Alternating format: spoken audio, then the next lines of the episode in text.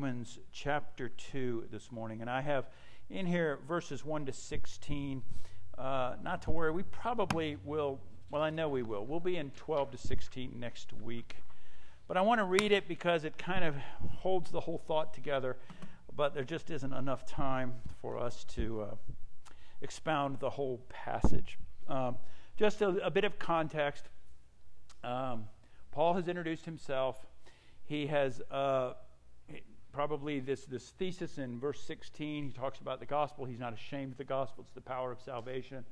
For all who believe, for the Jew first and the Greek, that a righteousness from God is revealed. And then he gets to verse 18. So last week we kind of uh, looked at, at this, uh, the explanation of verse 18. The wrath of God is being revealed from heaven against all ungodliness and um, so we spent a couple of weeks looking at, at why is God so angry? Why is the gospel necessary? Uh, and I would say when we looked at the text last week, probably most of us who heard and listened last week probably had a, a bit of sigh of relief. Like, yes, Paul, the wrath of God needs to be poured out on those people. Yes, those who deny the truth, those who deny nature, those who deny creation and our Creator, uh, and those who not only deny it, but, but those who encourage others to deny it. They suppress the truth. Right? Who in their right mind is going to say those are really good folks? Right? If, if you have a truth, if you, if you have a truth, a concept, some knowledge that you know is going to rescue a person's soul, and instead of sharing that truth, even if they have some inkling of moving towards it, you turn yourself and say, no, no, no, they can't hear that. They can't know that. I want to suppress it. Okay? That's the group of people last week. So I'm pretty sure if you were here last week, you went away and you're like, yeah, yeah, Rev, man, I wish all my neighbors would hear that. yeah. I wish those who want to change all the bathrooms would hear that. I wish all those who want to, uh, I, I want that. Yes, yes, God. Pour out your wrath on them. Right? So I got some bad news for you. As they say in the Kuiper house, put on your big boy pants. Uh, they ain't the only ones who need the gospel. As the apostle does in his rhetorical style of question and answer, in my mind, it reminds me of the prophet Nathan when he told David the story that I talk about all the time. He tells David this story, and David gets so enraged. It's like, that man deserves to die. And then Nathan says, But you're that man. But the apostle's going to do that to us this morning. And, um, and so, if you notice my prayers for humility, uh, the passage David chose for confession, the log and the planks, it's not just this text, it's all through Scripture. The sense that those of us who are pretty good people forget how much we need the gospel. Those of us who are good neighbors, law abiding citizens, we pay our taxes, we even paid off our student loans on our own. Those kind of people, you know, us, those, those, we need the gospel. Romans chapter 2, uh, verses 1 to 16. Please stand for the reading of God's word. Therefore, now of course you know when you see a therefore, you have to ask yourself what it's there for, right? Uh, therefore, as he's talked about these other people who've suppressed the truth, who've exchanged the natural for the unnatural, who've worshipped idols instead of God, because of this, therefore, you have no excuse, O man. Every one of you who judges, for in passing judgment on another, you condemn yourself, because you, the judge, practice the very same things. We know that the judgment of God rightly falls on those who practice such things. Do you suppose, O oh man, you who judge those who practice such things, and yet do them yourself, that you will escape the judgment of God? Or do you presume on the riches of his kindness and forbearance and patience, not knowing that God's kindness is meant to lead you to repentance? But because of your hard and impenitent heart, you are storing up wrath for yourself on the day of wrath when God's righteous judgment will be revealed. He will render to each one according to his works. To those who by patience and well doing seek for glory and honor and immortality, he will give eternal life. But for those who are self seeking and do not obey the truth, but obey unrighteousness, there will be wrath and fury. There will be tribulation and distress for every human being who does evil, the Jew first and also the Greek. But glory and honor and peace for everyone who does good, the Jew first and also the Greek. For God shows no partiality. For all who've sinned without the law will also perish without the law. And all who have sinned under the law will be judged by the law. For it is not the hearers of the law who are righteous before God, but the doers of the law who will be justified. For when Gentiles who do not have the law by nature do what the law requires, they are a law to themselves, even though they do not have the law. They show that the work of the law is written on their hearts, while their conscience also bears witness, and their conflicting thoughts accuse or even excuse them on that day when, according to my gospel, God judges the secrets of men by Christ Jesus. The grass withers, the flower fades, the word of our God will stand forever. You may be seated.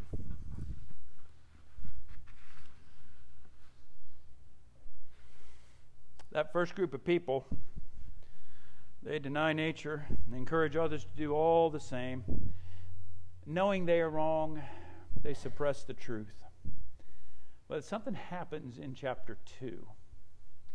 Um, what happens in chapter 2 is uh, who would have thought me saying something about pronouns would be um, something like that would make people look up and like, what's he going to say about pronoun? Right? Who would have thought, like, you know, 10 years ago, uh, the changing of pronouns, but he changes pronouns, just so you know. Right? He goes in chapter 1 from they, them, there to you,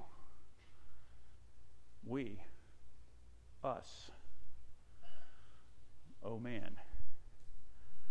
He gets them, right? He just, I mean, he, they're, they're reading this. It's a, a thoughtful presentation of the gospel. It's beautiful that it was written down. He had time. He's, he is laying out his argument. He is reeling people in.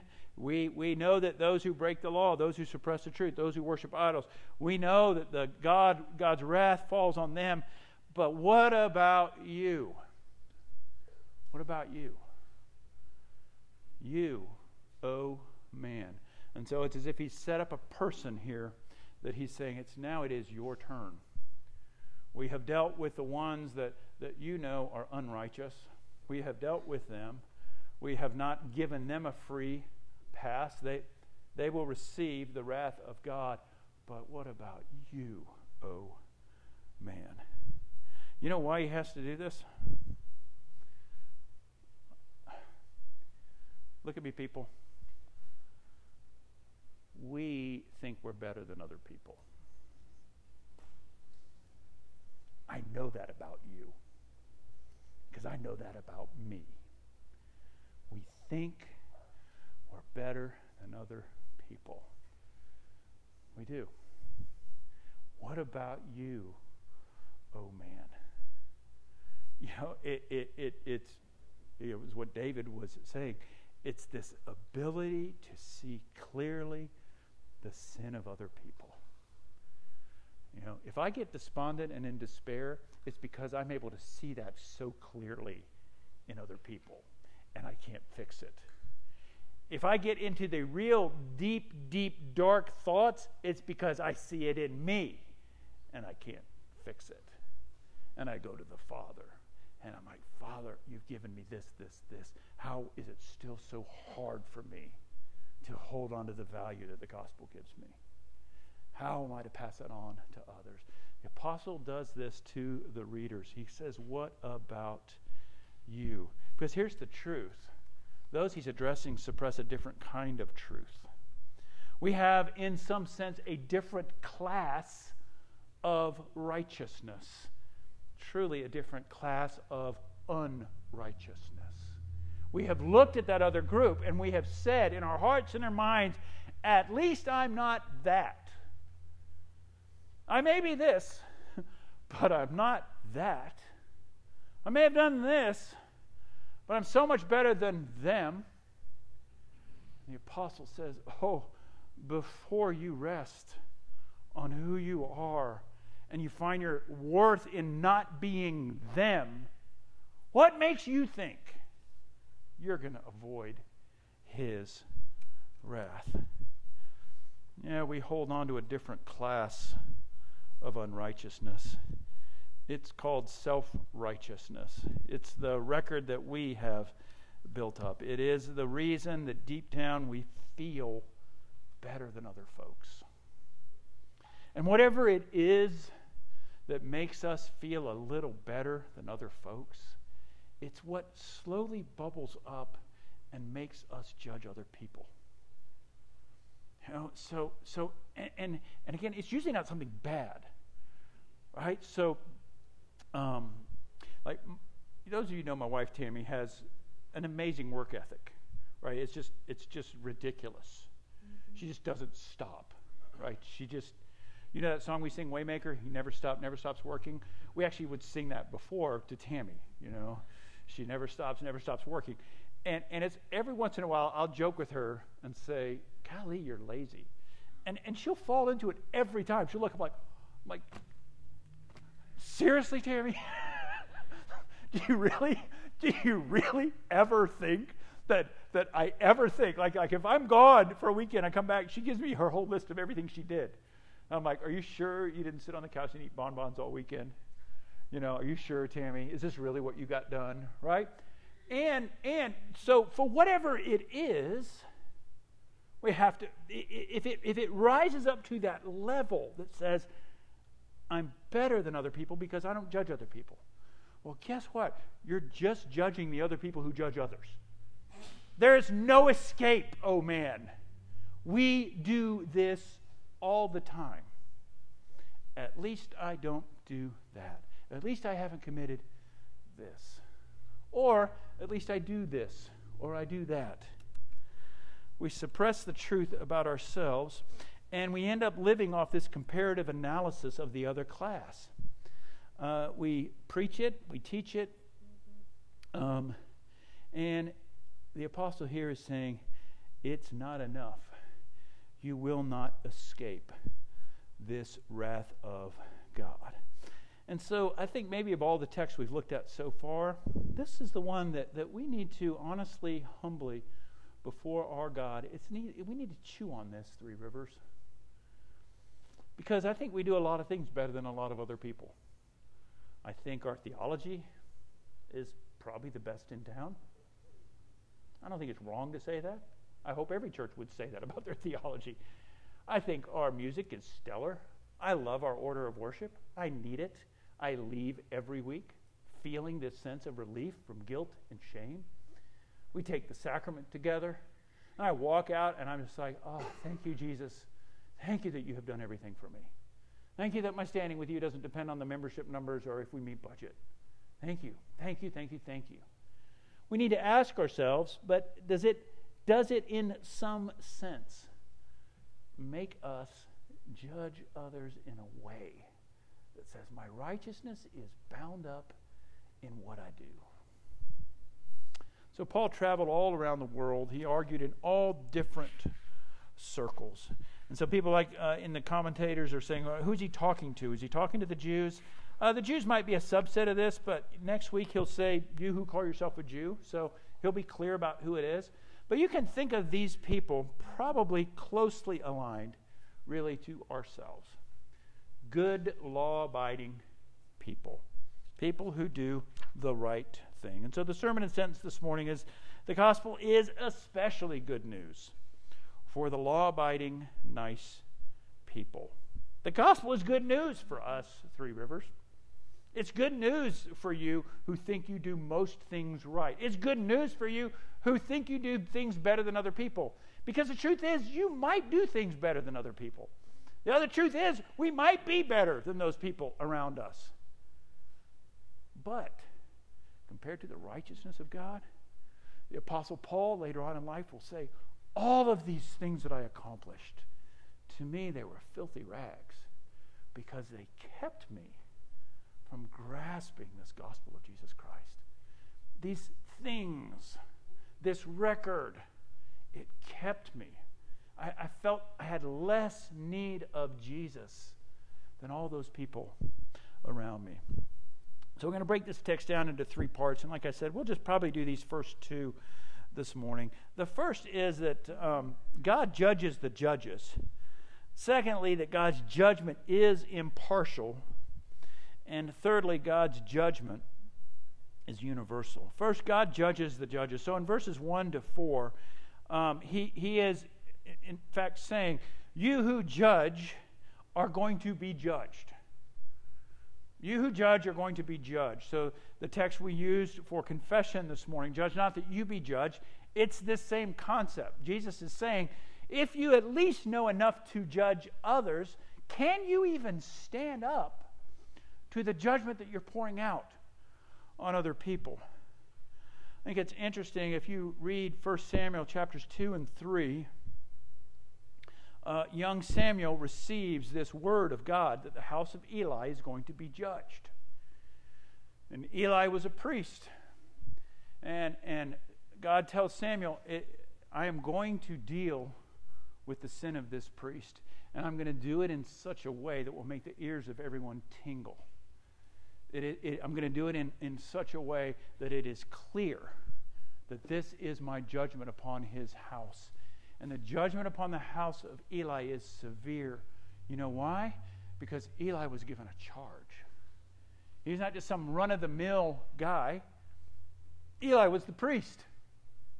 And so the priest was given charge over the people. The sons of Eli were given charge over the people. They were to help the people as they came to the temple feeling the weight of their sins. The sons were to help them say, Here's how God has provided through his law for you to be cleansed. Here's how God has provided through faith doing this sacrifice for you to leave this place in good standing with God. And instead, they took advantage of the people. And so the house of Eli and the judgment of God is severe. Our God will judge the judges. It's important that we grasp it because at times we look at those in power and we just, we just, we're, we're like, why don't they do this differently? Why don't they do this better? This is not fair. How can they do this to me? Rest assured, God will judge the judges. Um, but, but God will also judge us according to the measure we use on others. Um, he who condemns others, he's saying, he who condemns others according to the law of God is condemning himself. And you know we are all judges, right? We judge other people by their children, their clothing, their spouses, their education, their cars, their homes, their college degrees, their titles, their body image, their clothing, even their language. I had a really brilliant guy in our church in California, and he was working on losing his southern drawl. He worked for the Jet Propulsion Labs. Like, supposedly, that's the top job that you can get uh, if you're a rocket scientist engineer. The Jet Propulsion Laboratories in Pasadena, California, like, that's the top job. And every once in a while, he'd say something Southern. And I'm like, oh, man, Robbie, I missed that. He's like, oh, oh. He goes, I'm trying so hard to lose it. I'm like, why? Nobody wants an engineer with a Southern drawl. They will assume that you're ignorant like, really? He goes, yeah, yeah, I don't, I just, I, we judge, right? We judge. And so Paul asks this two rhetorical questions. First, do you suppose that you who are the one who judge and practice things, do you think that you will escape the judgment of God? That's the question you ask yourself. To what extent do I judge others? And how does my judging of others provide insight into my own self righteousness. Okay? If I judge others, what I am saying in judging others is I find my worth and value and righteousness in not doing what I'm condemning you. And Paul has the audacity to say, You, you actually do. This, this week, there were two, two men that I was just upset with. Thoughts of them were in my mind. I was upset with them. And how was I upset with them? They did this to me. They said this to me. They caused me this pain. I would never do that to them. Guess what? I did that to them. Guess what? I, I, I said those things to other people. What do we do with that? And why is community so important? It's hard. Church community is hard. Why is it so important? Because God's going to use that to grow us. Right? We can see sin in other people. It just happens. I mean, we just see it. It just seems so easy.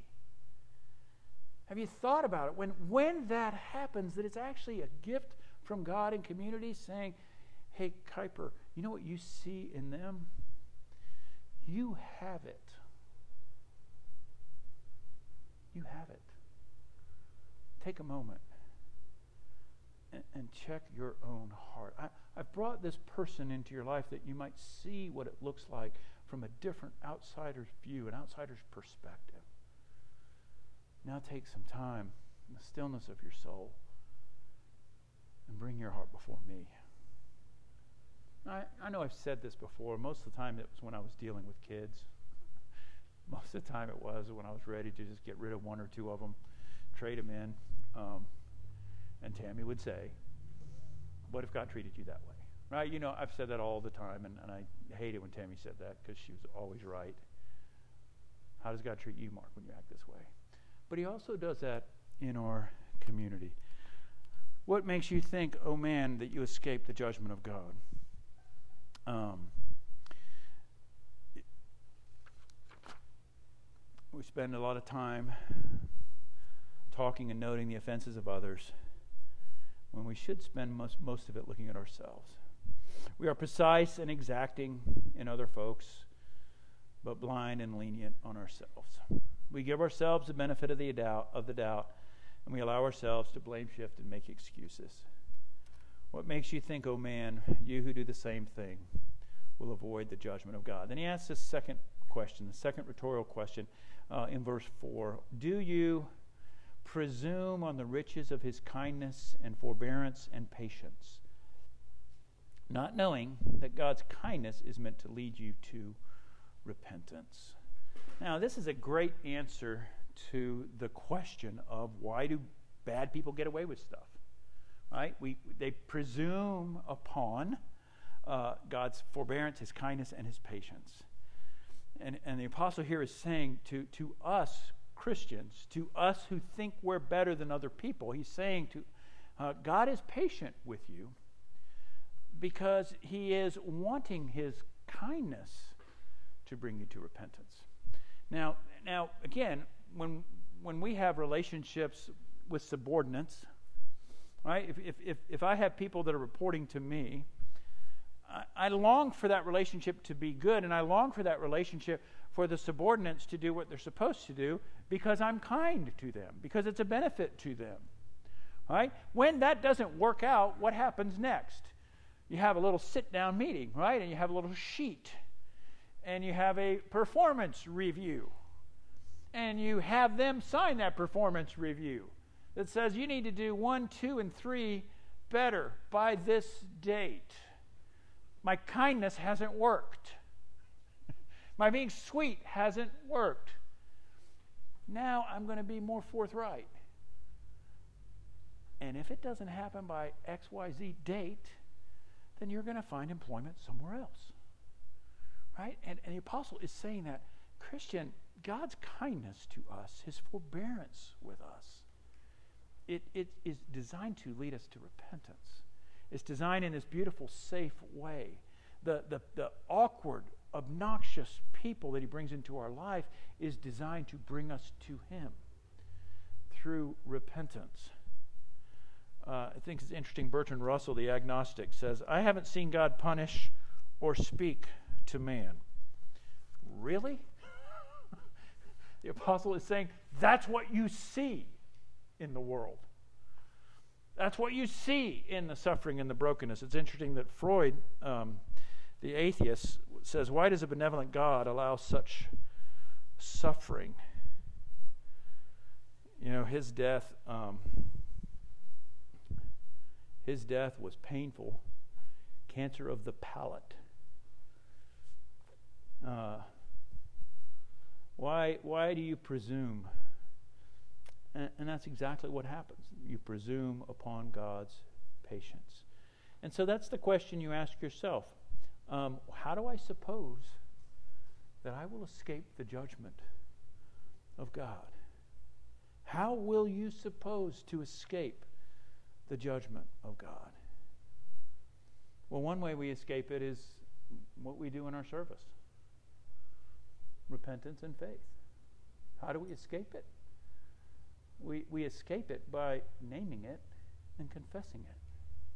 We escape the judgment of God by holding to Christ. And, and in some sense, I don't even like the word escape judgment. Think of it in this manner I don't escape judgment, I face the judgment of God wrapped in Christ. Wrapped in Him. I go to the judgment of God, I go to the courtroom of God, wrapped. I will never, ever outgrow that. That's why when we point to our own righteousness, when we judge, we are in some sense saying the gospel is not enough. I need to have the gospel plus this record, the gospel plus my good works. How will we, how will we survive it? Um, secondly, um, God judges the judges. And then, the second part here, verses 5 to 11, his judgment is impartial.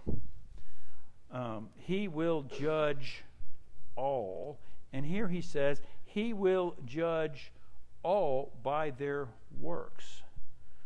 Um, and, and so the rest of this text, 5 to 11, he has these two different hearts. So one of them is described as impenitent, the heart that is impenitent. That word means the heart that doesn't feel guilt, shame, regret over your actions or your attitudes.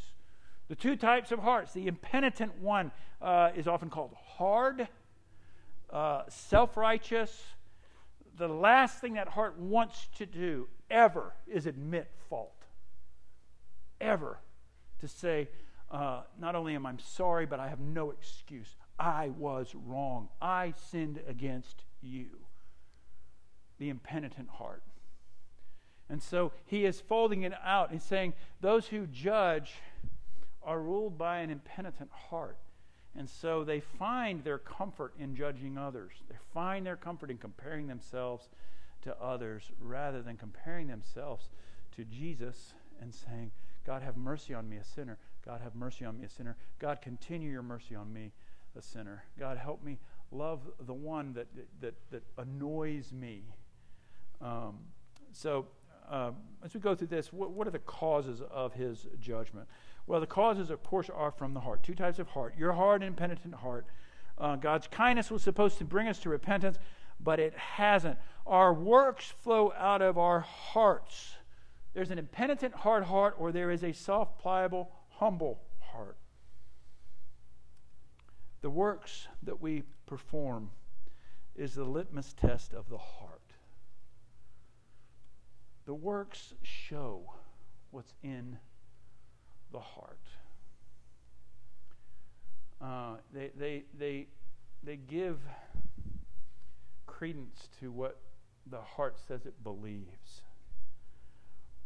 I, I had a right, I had a right as a father to expect greater respect and greater obedience from my own children.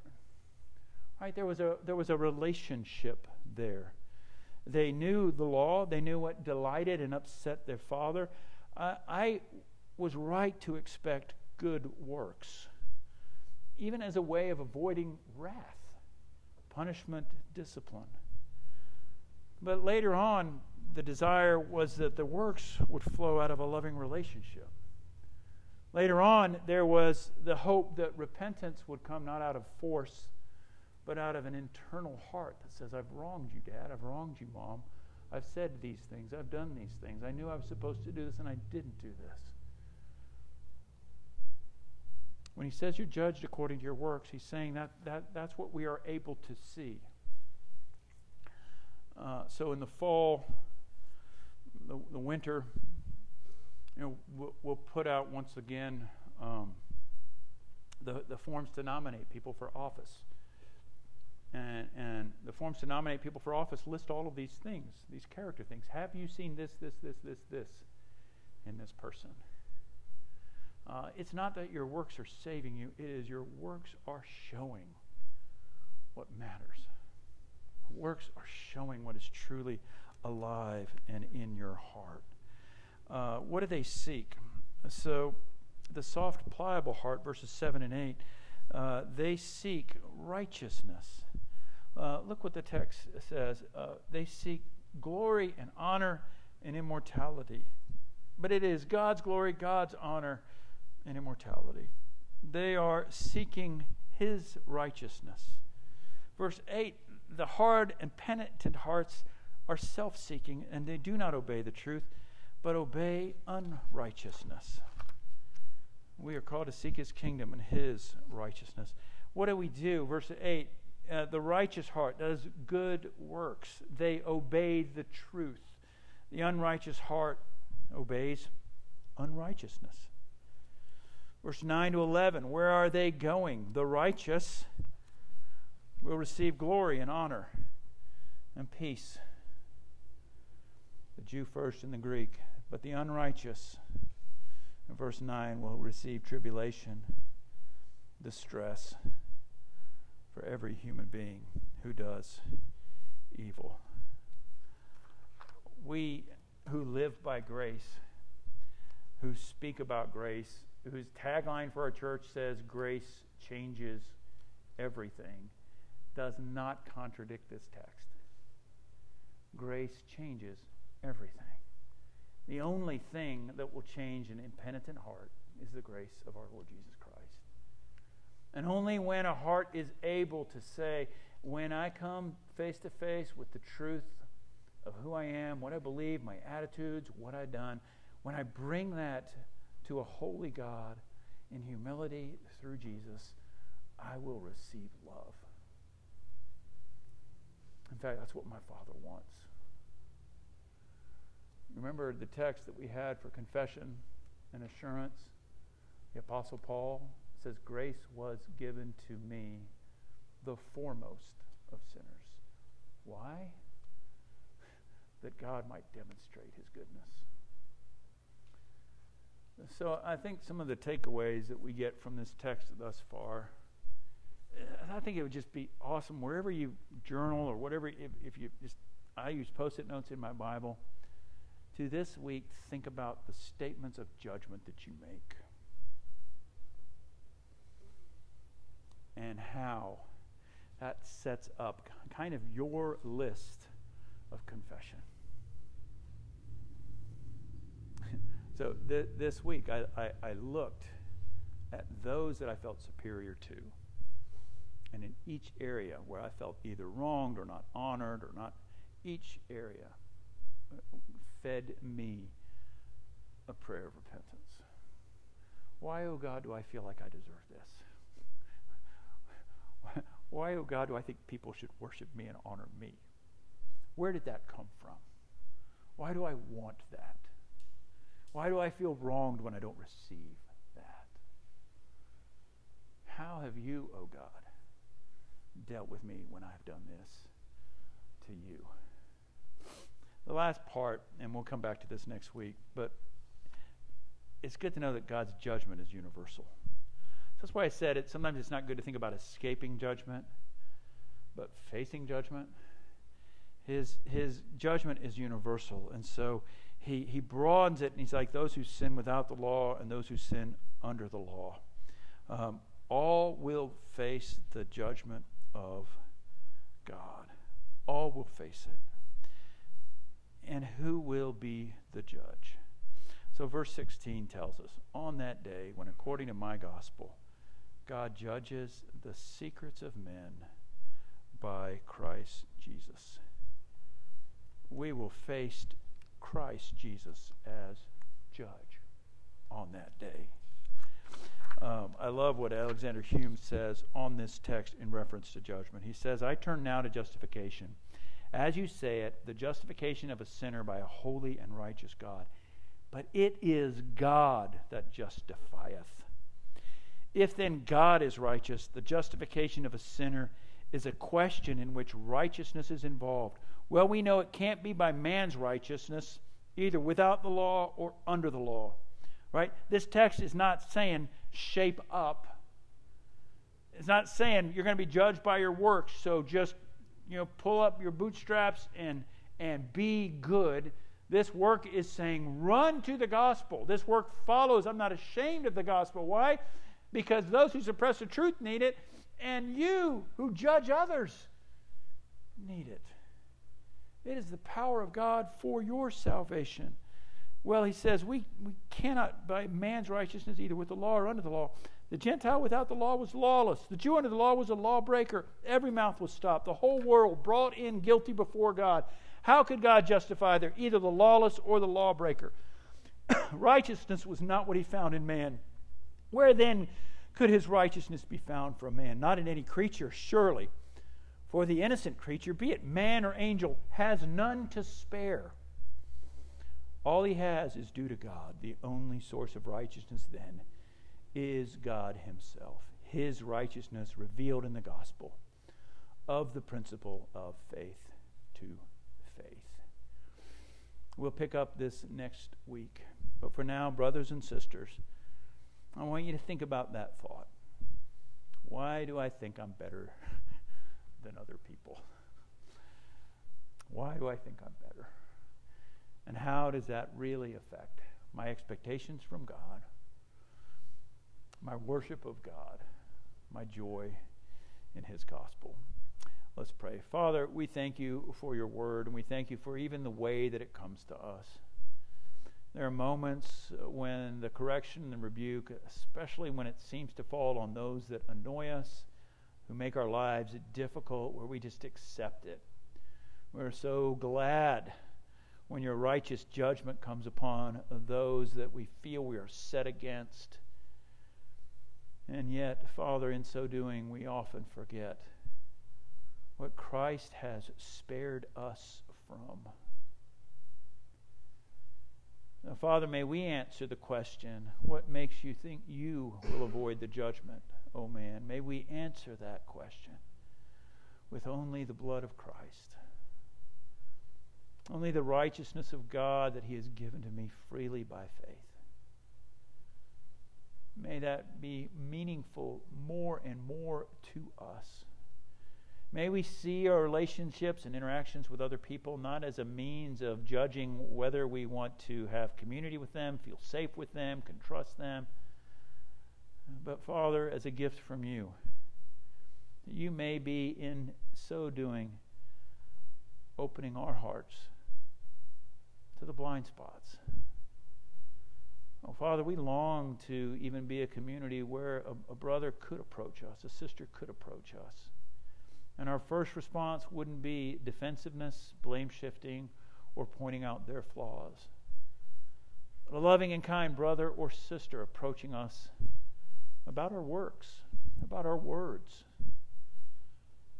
we would receive it in gratitude and in joy and in love. We would truly be in such a state where we can say, It was good that I was afflicted. Precious are the wounds of a friend. Well, we know this won't happen without your supernatural infusion of grace upon us. And so we ask for it. We now set apart these elements, Father, that we would indeed leave this place full of Jesus, overflowing with grace and gratitude. We ask this in his name. Amen.